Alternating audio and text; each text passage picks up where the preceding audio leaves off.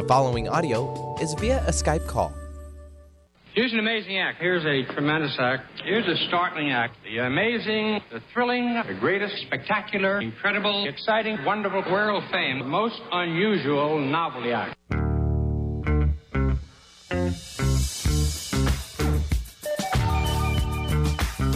It's Mance and Mitchell on the Weekend with Gary Mance and Suzanne Mitchell. A double shot of good conversation with great guests to power up your day. Mance and Mitchell, you're on the air. Right here on our stage. You surprised me, Suzanne. Hi, I'm Gary Mance. I'm Suzanne Mitchell. And this is going to be a really big show today. We have a fantastic guest, wonderful, wonderful Ramananda. And we're going to be talking about politics, society, and all things spiritual. That is going to be a good time. Let's say hello to tall guy Nathan first. Nathan, how are you, sir? Good morning, Gary and Suzanne. And boy, the rain came down and everything is nice and clear. I'm seeing Seattle and the Olympic Mountains. So good to see out of the window again. To wash away all that smoke. How long did that event last? Was that like the better part of a month? Well, we had a couple of waves. On Labor Day, we had some traces come over, but then they went away when the wind shifted directions. But then they had that weird kind of tunnel effect with the wind where everything was just almost like a convergence zone, but for smoke. And boy, it's just like amber everywhere. You couldn't even see 405 out of our window, which is like 3 football fields away. And man, it was thick. Well, I'm glad you got through it. Well, I'm glad things have cleared up. So wouldn't that be nice to say after November 3rd? Yes, glad things have cleared up. Or just, tomorrow. I mean, get rid of all this 2020 junk that's been thrown our way. Oh, my goodness. Yeah, it sure has been thrown our way. Yes, go ahead. I saw a little joke on the internet. Did anybody try unplugging 2020 and plugging it back in again? We need to reboot the year. Little late for that. But we'll see how it all turns out. This is such an interesting time. That's the old Chinese curse, may you live in interesting times. Well, it hit home, didn't it? Suzanne, why don't you go ahead and give some mad props to our guest, and we'll get him on the air.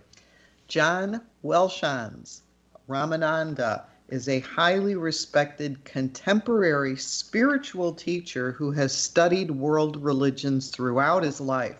He holds a BA in comparative religions from the University of South Florida and a master's in history of religions from Florida State University. He has also traveled and studied extensively in India and is a gifted counselor and teacher who has worked closely with Ramdas and trained with Dr. Elizabeth Kubler-Ross. Much to be said about that as well. We welcome him to Mance and Mitchell once again. Good to have you back, John. Good afternoon, Gary and Suzanne, and good morning, Nathan. Wonderful to be with you all. It's always great to have you with us, John. Ordinarily, when we talk, we have the luxury of getting into a spiritual space and discussing how to meditate, how to absorb the lessons in life, how to gain some degree of self-mastery. And that's not excluded from any conversation we might have, but we really are living in interesting times, and with every turn of the page, it seems it gets even more. Oops, looks like we lost Gary there for a second. Well, the beauty of doing the work that I do is at any break like this, I can just sit and meditate. That's your go-to response in these situations. I know doggone well. But it is nice to have that reserve, isn't it, to look at this. I don't know whether people will resort to this en masse, depending on how things develop over the next several months in our country and around the world, yes, generally, but particularly in the United States, because there are many people, I'm talking about the Gen Xers, Gen Y, Gen Z, the millennials, who have not been through. They've read about it, they've heard about it, I'm sure ad infinitum, but they have not directly experienced the kinds of things that we saw and lived through back in the late 1960s and early 1970s. John, you're a baby boomer, Suzanne is, I am, Nathan is not, there. And so I look at younger people, and I wonder what they must think about the welter of issues that we are confronted with here in the year 2020, which everybody was sure would be a year of clarity, like seeing 2020, and I just note the irony. Yeah, yeah.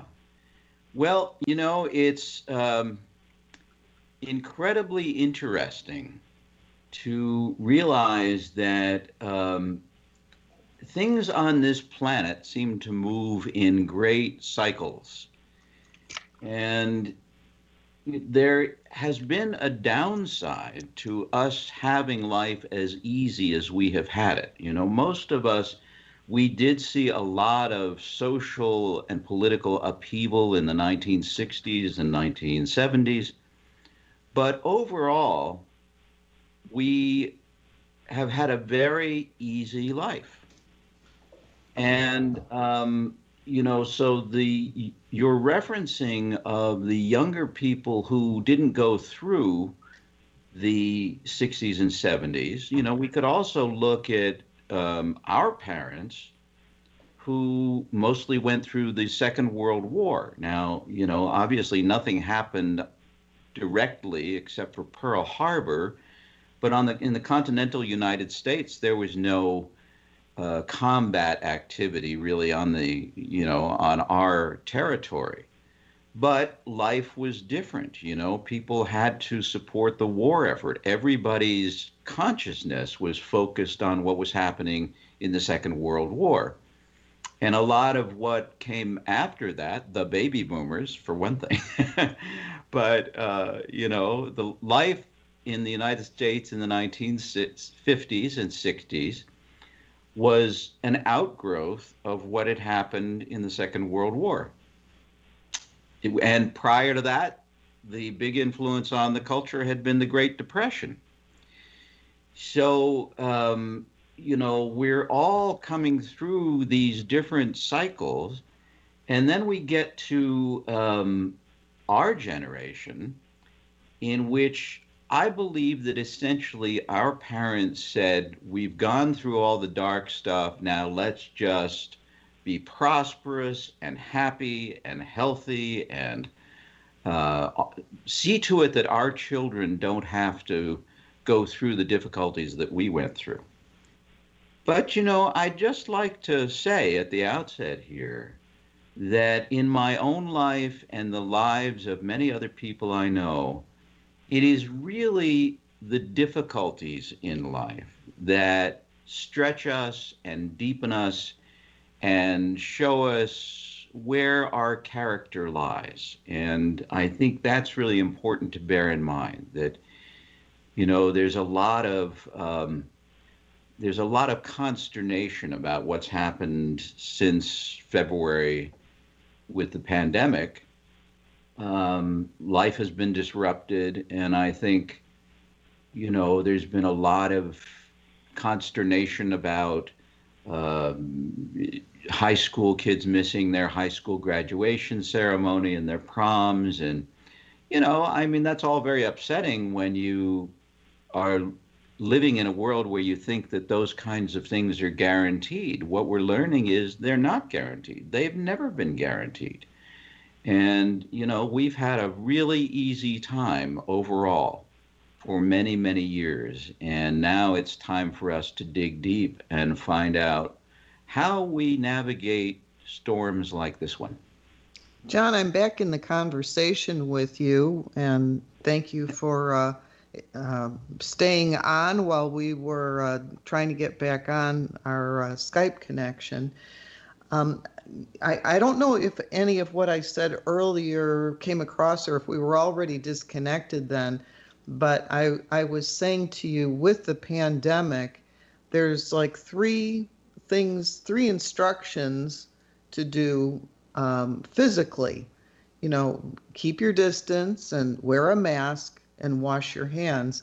And I was saying to Gary this morning when we were anticipating interviewing with you, I said, I wonder what John would come up with as the three spiritual things you could do. If these are physical things dealing with the pandemic, what would be your advice for spiritual things to do to cope with it on that side of the equation? What is comparable to washing your hands and keeping your distance and wearing a mask in the spiritual realm? Oh, what a great question, Suzanne. Wow. You know, I know I didn't give you any time to think about it. I'm springing it on you here last minute, but I figure you know your stuff, so you'll figure out something. Well, you know, the first thing I would say is to try to, when your mind says this shouldn't be happening, this is wrong, realize that that is a thought pattern that is inevitably going to steer you towards suffering.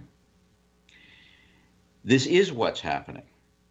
And the question of whether it's wrong or right, or it should or shouldn't be happening, is not really an issue that's going to help us navigate these waters. This is what's happening. So I would say, first of all, wash your mind every day. That would be to do something like meditation or contemplative prayer, or making it a point to get out in nature every day and in a state of solitude. When you go out into nature, don't take your cell phone with you.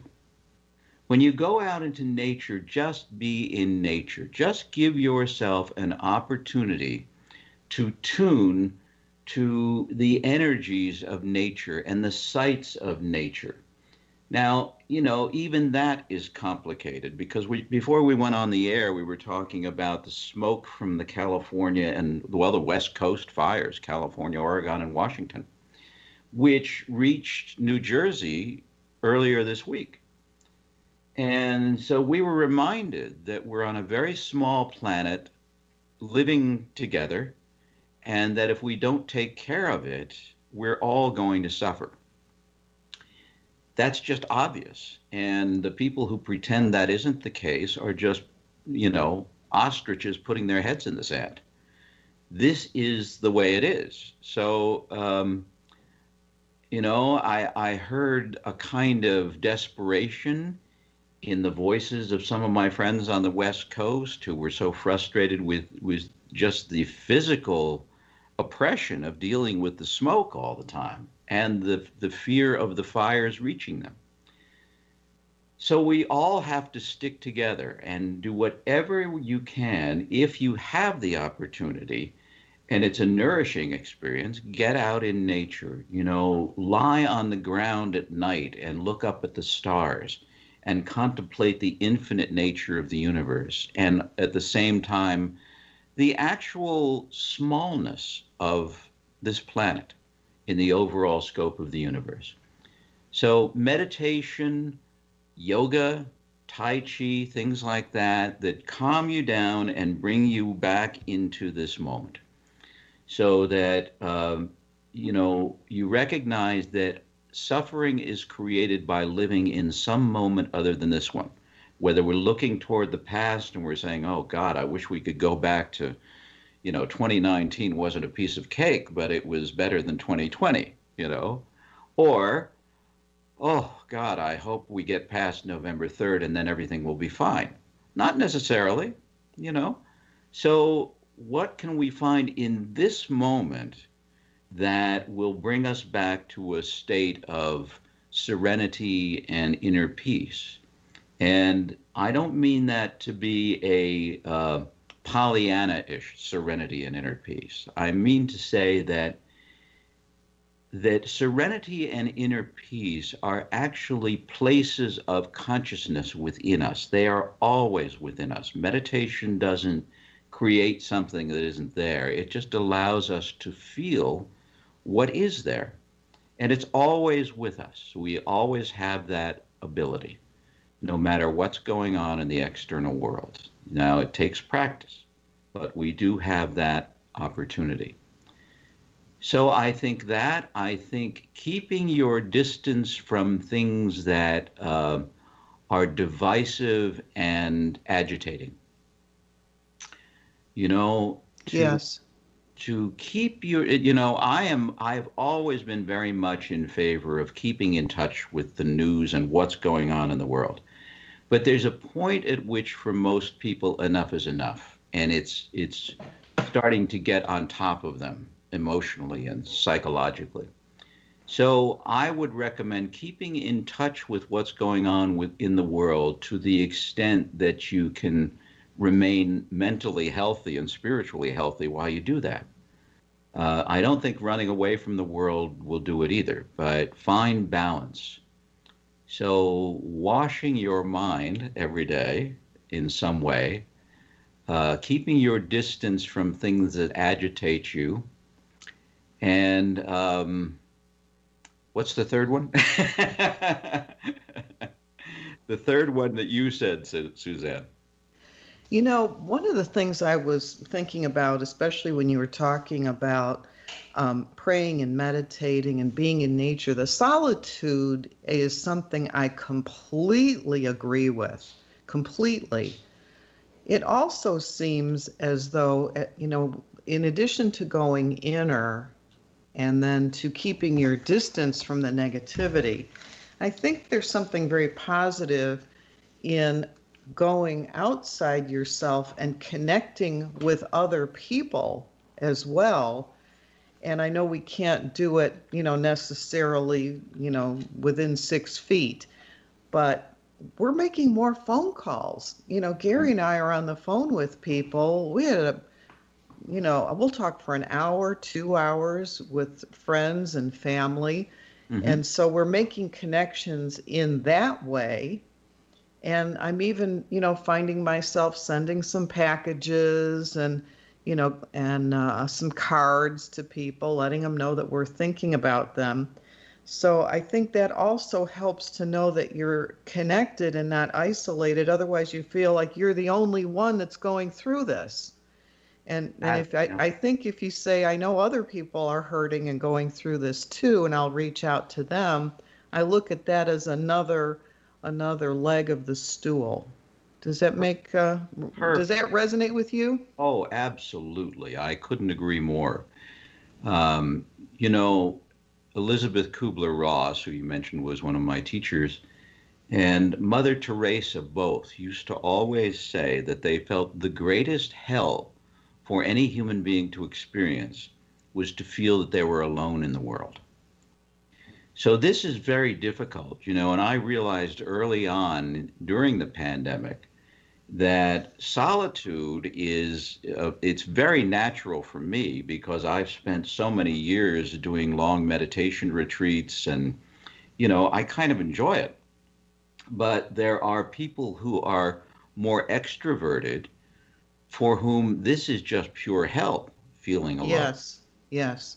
And I mean, it is when, you know, and Maureen and I live in a condominium high rise. And one of the things that's happened here is that we're endeavoring to pay more attention to neighbors and be more in touch with neighbors because there are a number of elderly people in the building who are alone, you know, and maybe within the last few years, their spouse has died. And, you know, one of my dear teachers, a man named Alan Cohen, who was he'd been a student of Ram Dass and Tim Leary at Harvard and became a devotee of Meher Baba.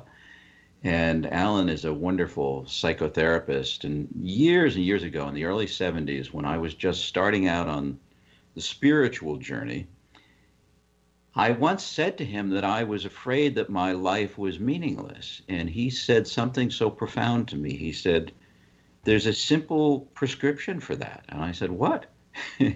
He said, whenever you feel your life is meaningless, start doing more things for other people. So yes. Your prescription, Suzanne, is so right on because it's really quite amazing that when we connect with other human beings And we try to do something, even the most simple things, just to a gesture, just a smile even, just a wave, just a hello, a quick phone call, anything that helps us to realize we're not alone on this planet, we're not alone in this predicament, and that other people care about us and that we can care about other people. You know, I like that one of the news anchors on one of the networks every night since the pandemic began, he says at the end of his show, take care of yourselves and each other. Such a profound bit of guidance. Right. I like that a lot, too. We watch ABC Evening News with David Muir, and they always end with the story of people overcoming adversity, sometimes in quite poignant ways, celebratory ways, really. And we do take some strength. Every one of them is a tearjerker, but you do take the lesson that we're all in this together and that we are not powerless. Right, right. Yeah. That's so important. The same advice that you got, I got something similar when I was having myself a party, a big old pity party.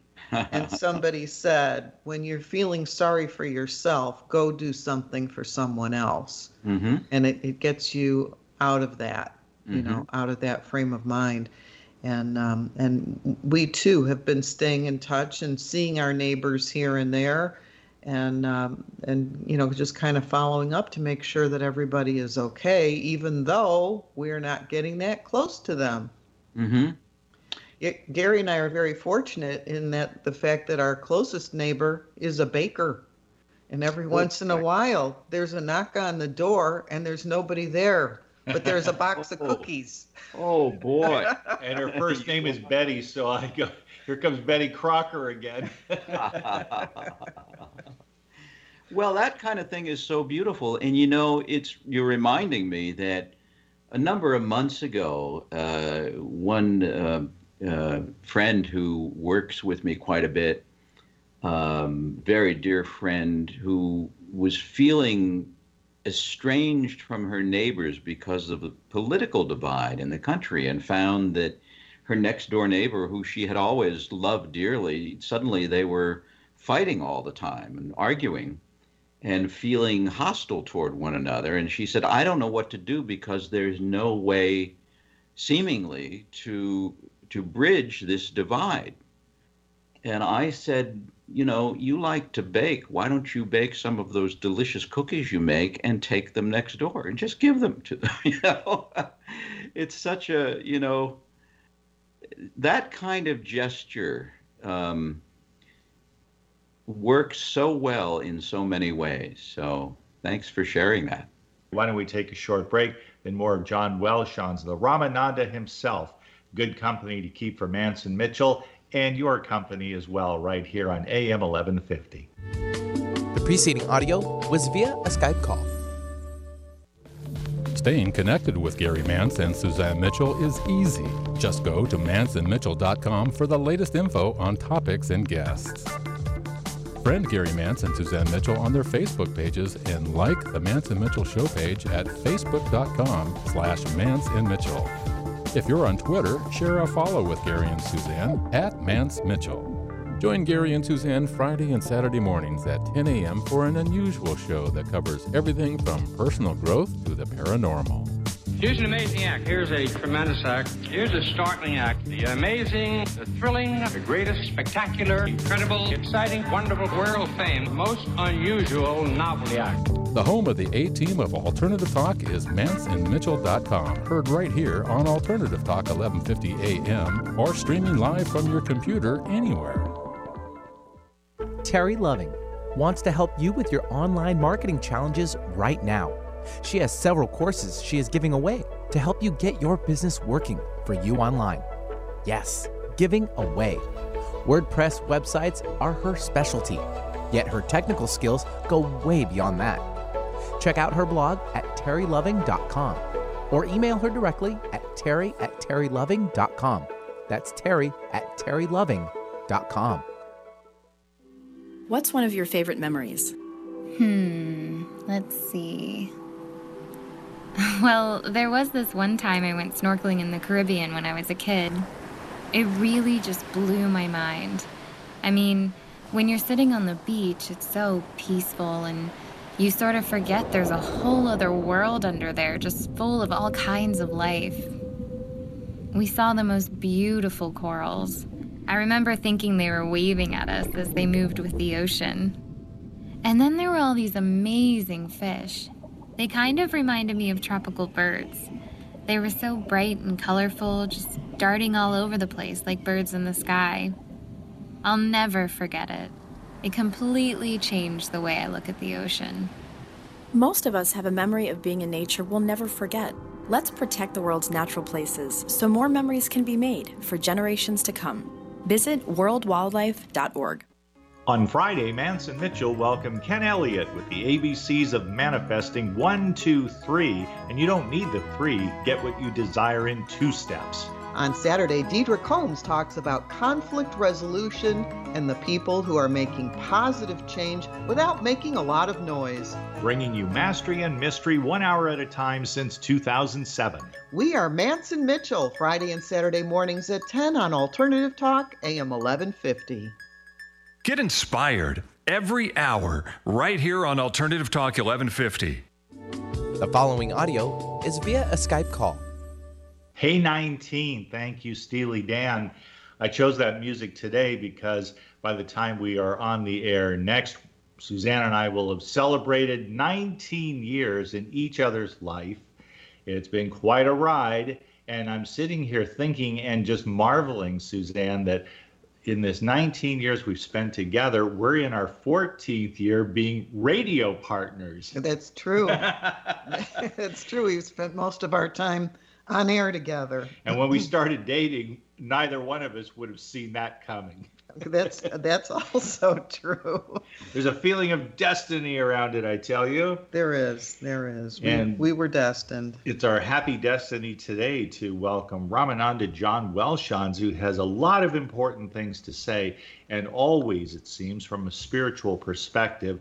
He brings the spiritual news that you can use, and man, we could use some good news these days. He also has a couple of very wonderful books that are on our bookshelves. And John, this is the time in our interview when we want to give you an opportunity to talk about your website, your books, and anything else that is going on, social media. I know I've gotten your emails, so I know you've been doing some meditation. So please share that with our listeners so that they can get involved with you as well. I'd be delighted. Thank you. Yeah. Well, right now I have 3 books published on the market, all published by New World Library, which was it's Eckhart Tolle's publisher, among many others. But the 3 books, the first one was entitled Awakening from Grief, Finding the Way Back to Joy. And it's really about how to deal with the inevitable losses and disappointments and unwanted changes that come our way in life. And that book's been on the market about 20 years and keeps selling quite well and has been very popular. The second book was called When Prayers Aren't Answered, Opening the Heart and Quieting the Mind in Challenging Times. That one, I'm hearing from a lot of people, has been extremely helpful in the last year. And so I can highly recommend that one. And then the third was One Soul, One Love, One Heart, The Sacred Path to Healing All Relationships. And that one is really about how to deal with the difficulties we encounter in relationships, not just romantic relationships, but all our relationships in life, which include our relationship with our body, our relationship with our community, our relationship with our planet, our government, you know, you name it. So in each of those books, I really wanted to explore the difficult parts of life and how we deal with them directly, openly, and honestly, without putting our heads in the sand or running away, and how they actually ultimately can help us to find joy at a much deeper place and a much more sustainable place than the sort of intermediate fun that we look for in this culture. You know, this is mining for really true joy and peacefulness. And the website is onesoulonelove.com. That's spelled out onesoulonelove.com. Or you can also get there by typing in johnwelshons.com, johnwelshons.com. And there's a way to send me an email through the website, and if you'd like to be on my mailing list for our newsletter and notification of upcoming classes and seminars, you can do that. Right now, everything, of course, is on Zoom. Right. Skype. But you know, I've been finding that format to be astoundingly useful. And, you know, I kind of thought in the beginning when we started doing meditation classes on Zoom that it would be a you know, sort of a cheap imitation of a class in person. And actually, those classes have been so beautiful and so deep. People are Zooming in from all over the country. And it's been just wonderful. So I would invite anybody who would like to be part of that. You can also send me an email about that and just say you'd like to be notified about the upcoming classes. We do a regular Wednesday evening class at 7 p.m. Eastern Time, from 7 to 9 p.m. And, you know, we'd love to have you join us. The more, the merrier. You know, John, there is a wonderful energy when you have people in the same room.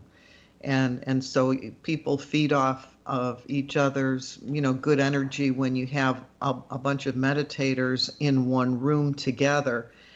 When we're fearful about the flus and the COVIDs and all the rest of it, what I have surprisingly found is that I am really liking these connections on the internet, because I am home, I am safe, I am relaxed, and I don't have to drive anywhere.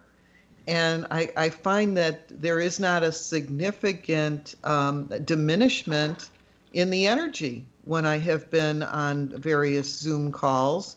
You get to see other people involved, but mostly there's a great deal of comfort, you know, to have your socks and shoes off and your legs crossed and you're sitting comfortably in your own chair doing your own thing. So I agree with you that the Zoom classes are better than I thought they would be. Isn't that interesting? Yeah. Yeah. You know, to me, it's been a true experience of what we've been saying for decades now, that we are all one. And, you know, like I sometimes look at that experience most human beings have, where you know, somebody pops into your mind and you haven't thought of them in months or years even, and suddenly the phone rings and they're calling you, or you get an email from them or something. There's some contact. And, you know, I've always used that as an example to say, if we weren't all connected in one web of consciousness, no matter how far apart we are geographically, how would that happen if we weren't all connected? Well, now I'm feeling with our meditation classes on Zoom the same thing, that it feels exactly like we're all sitting in the same room together, and yet, you know, some people on the call are thousands of miles away. So it's fascinating. Zoom itself is a phenomenon. I didn't even hear the word until about a year ago. And Zoom, what's this new thing? What's this newfangled Zoom people are talking about? So there's Zoom, the phenomenon, and also the ways in which it is applied, the uses to which it is put. It's really extraordinary because it speaks to the resourcefulness of people. And with that general statement in mind, John, let me throw this at you. I keep, in the last, I would say the last 48 hours, I've had this growing realization. Will it be borne out? I don't know. Part of me is hoping that, in a way, it doesn't turn out to be the way I anticipate. I'm going to vote for Joe Biden and Kamala Harris, no question about that. Don't know whether our side will win or not. But what I am anticipating, John, is that just as we have President Trump saying that we need to get the court back to 9, we have to have the new justice whom he is nominating today, so that we can have a full court. It will be necessary in case the election itself goes to the Supreme Court. And he says it in a way that seems like he is foreordaining that outcome. So I just say, okay, let me extrapolate from that. Let's say that the election is a big muddle and there are people in this country starting at the top who are attempting that very thing. And if it is a very uncertain thing, and it needs to be adjudicated. Let's say that Donald Trump does not prevail, that Joe Biden is elected as the 46th president of the United States. Here's what I think would happen as a result of that. I believe that, first of all, the Republican muckety-mucks would get together, as they did on inauguration evening 2009, after Barack Obama had been elected, and they will decide that they are going to have a purely obstructionist philosophy and strategy in dealing with this new presidency. Obstruction will be their middle name. And with that being the case, I think the way that would play out is that any legislation, I'm going to throw this in. I'm going to say that the Senate flips to the Democrats and they will be the majority. Okay, so now they control both houses and they've got a Democrat president. Whoopee, all right. For us progressives, that sounds great. Here's the thing.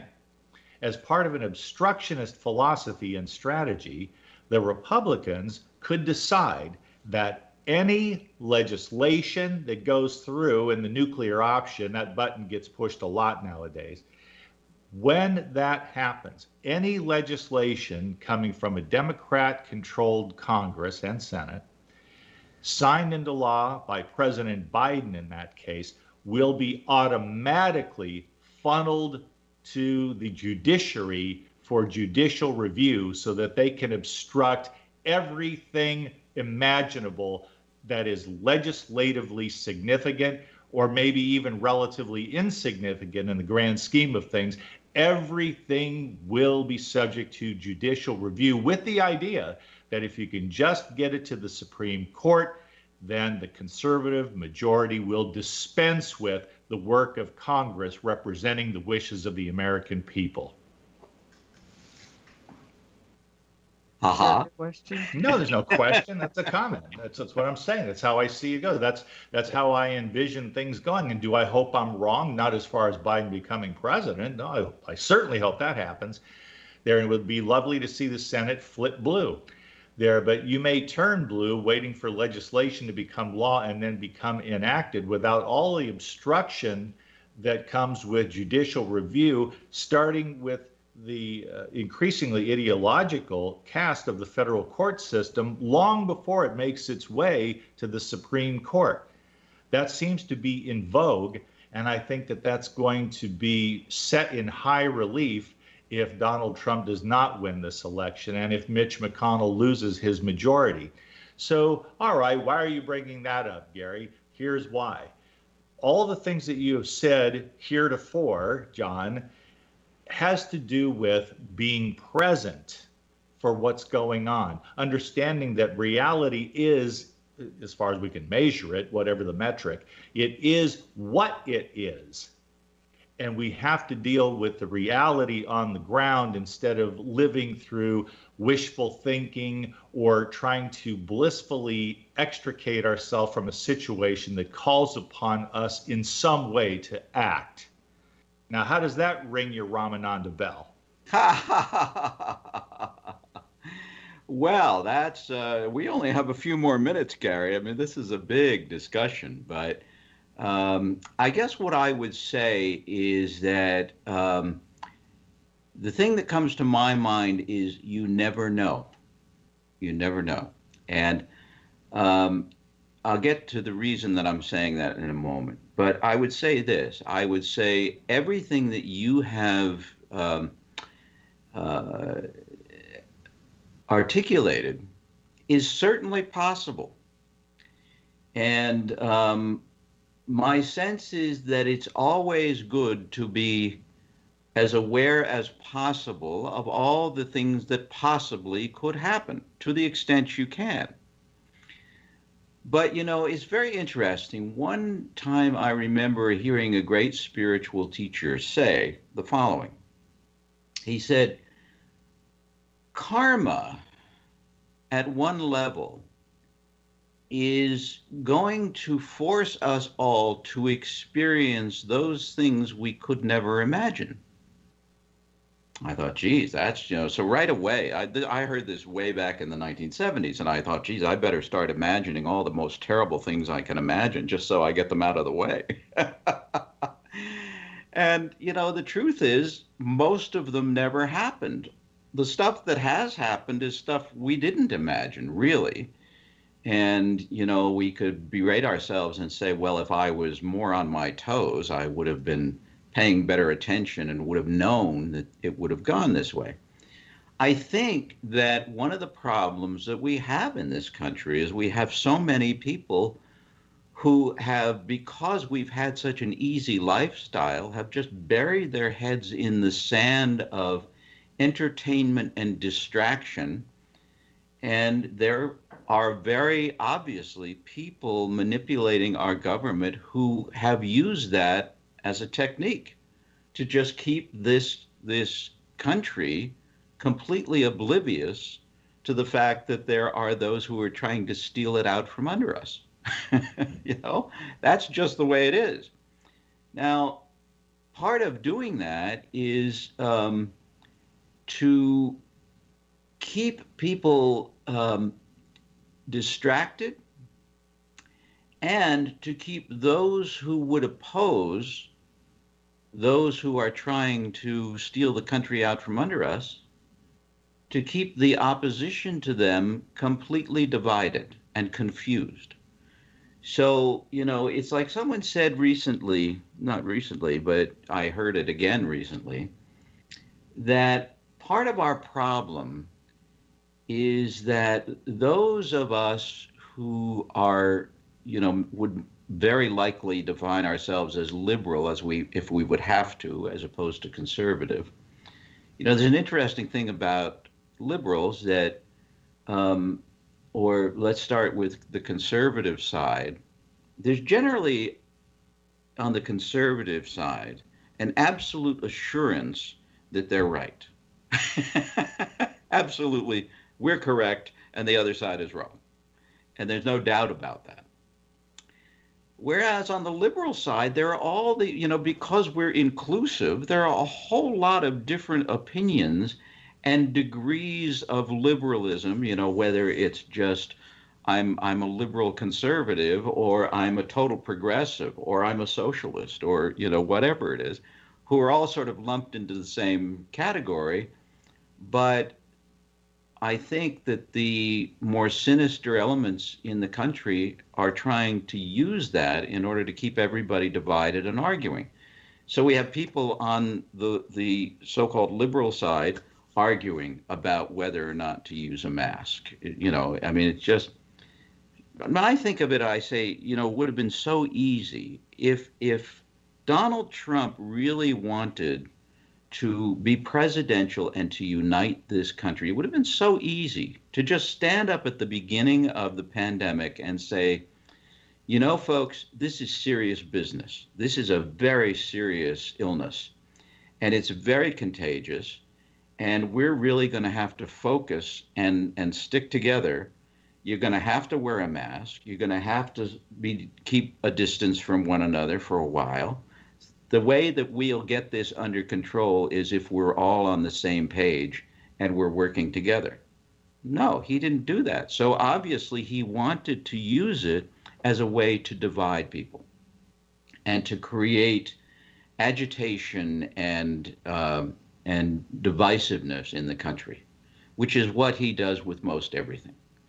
So, you know, to come back to your statement and question, I think that it's good to recognize all of the dimensions of what could be possible here, and at the same moment to try and hold on to the idea that we never know. You know, I'm just trying to tell this story quickly. It's an old story that Ramdas used to like to tell. It's about a farmer who had a beautiful horse, and his neighbor used to like to come visit the horse. One day the neighbor comes to see the horse. It's not there. He says to the farmer, "What happened to your horse?" The farmer said, "Oh, it ran away." And his neighbor said, "Oh, that's terrible." And the farmer said, "You never know." Next day the horse comes back, and it's got with it this beautiful filly, beautiful female horse. So now he's got a beautiful male horse and a beautiful female horse, a lovely couple. The neighbor comes and says, "Where did this second horse come from?" And the farmer said, "Well, when my horse ran away, he came back home, and this horse came with him. His neighbor said, "Oh, that's wonderful." The neighbor says, "You never know." Farmer says, "You never know." The next day, the neighbor sees that the son of the farmer is on crutches and in a cast. And the neighbor comes next door, and he says to the farmer, "What happened to your son?" He said, "Oh, well, he was riding the new horse, and the horse threw him, and he broke his leg." And the neighbor says, "That's terrible." And the farmer says, "You never know." Next day, the army comes through, and they're conscripting all the young men to be drafted into the army. They don't take the farmer's son because he's got a broken leg. And the neighbor comes along and says to the farmer, "You know, I saw the army come through, but they didn't take your son." And the farmer says, "That's right. He had a broken leg. They wouldn't take him." And the neighbor says, "That's wonderful." And the farmer says, "You never know." Now it goes on, you know. So sometimes something that looks terrible can turn out to be not so bad. And sometimes something that looks wonderful can turn out to be not so great. You never know. So while we're tuning to all of the potential nightmare scenarios that could arise, and being as aware as we can of the possibility of those happening, then I would say be careful not to make them happen by turning them into a self-fulfilling prophecy because you think that's what's going to happen, because the truth is you never know. I like that openness. There's an implied openness to life and to being willing to not have all the answers, whether we are troubling ourselves or comforting ourselves with them. It's almost like writing our own prescriptions in a way. And I really like that example, John. It fits the circumstances, probably anytime, anywhere, but especially today when we're living with such great uncertainty and continuing to fight an unseen enemy. It's one thing to go vote. It's one thing to get your mail-in ballot, however you're going to do that. It's something else to keep yourself safe when you can't see the danger all around you. Right, absolutely. So, you know, I would suggest a balanced approach in which you realize that there are dangers and there are also potential blessings everywhere. And life is going to involve both. And you do what you can to keep yourself clear, to keep your heart open, to keep sending love into the universe, and also to be very aware that there are people who are not so loving and who have sinister motives, and that's just the way that is on this planet. Thank you, John Welshons. We have just enough time for you to mention once again your Zoom class to which everyone is invited. Please say a bit more about that. People will want to attend. Sure. And if you want to, you can go directly to the organization that sponsors that, which is www.vanvleck.org. It's a V as in Victor, A-N, V as in Victor, L-E-C-K.org. And it's a wonderful center here in Montclair, New Jersey, that sponsors wonderful educational programs. And you just look on their website for meditation. You'll see my class on Wednesday nights at 7 p.m. Eastern Time. That's so beautiful. Yeah. Well, thank you, John. Thank you, John. Once again, always great to visit with you. I look forward to doing it again. Give our love to your lovely Maureen, and we will see how all this turns out. And then we'll say, you never know. Exactly. Have a great weekend, John. Lots of love to you both. And to you as well. Coming up next, Jupiter Rising. Eileen Grimes, take it away. Fantastic. Have yourselves a great and safe weekend, everyone. The preceding audio was via a Skype call. Staying connected with Gary Mance and Suzanne Mitchell is easy. Just go to manceandmitchell.com for the latest info on topics and guests. Friend Gary Mance and Suzanne Mitchell on their Facebook pages and like the Mance and Mitchell show page at facebook.com/Mance and Mitchell. If you're on Twitter, share a follow with Gary and Suzanne at Mance Mitchell. Join Gary and Suzanne Friday and Saturday mornings at 10 a.m. for an unusual show that covers everything from personal growth to the paranormal. Here's an amazing act. Here's a tremendous act. Here's a startling act. The amazing, the thrilling, the greatest, spectacular, incredible, exciting, wonderful, world-famed, most unusual novelty act. The home of the A-Team of Alternative Talk is manceandmitchell.com. Heard right here on Alternative Talk 1150 a.m. or streaming live from your computer anywhere.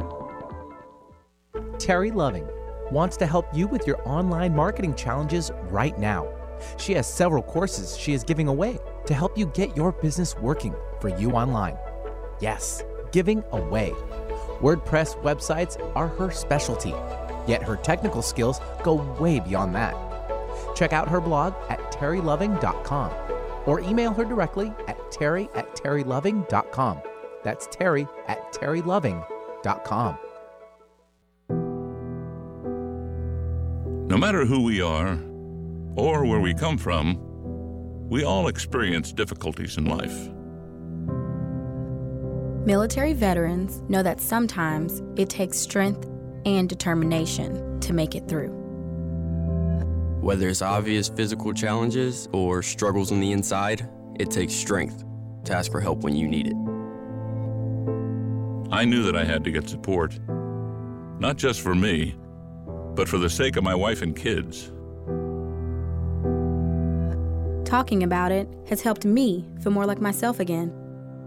Honestly, it was hard to open up at first, but it's changed my life for the better. Learn how veterans like us have reached out for help and hear stories of strength and recovery at maketheconnection.net. On Friday, Mance and Mitchell welcome Ken Elliott with the ABCs of Manifesting 1, 2, 3, and you don't need the 3, get what you desire in 2 steps. On Saturday, Deidre Combs talks about conflict resolution and the people who are making positive change without making a lot of noise. Bringing you mastery and mystery 1 hour at a time since 2007. We are Mance and Mitchell, Friday and Saturday mornings at 10 on Alternative Talk, AM 1150.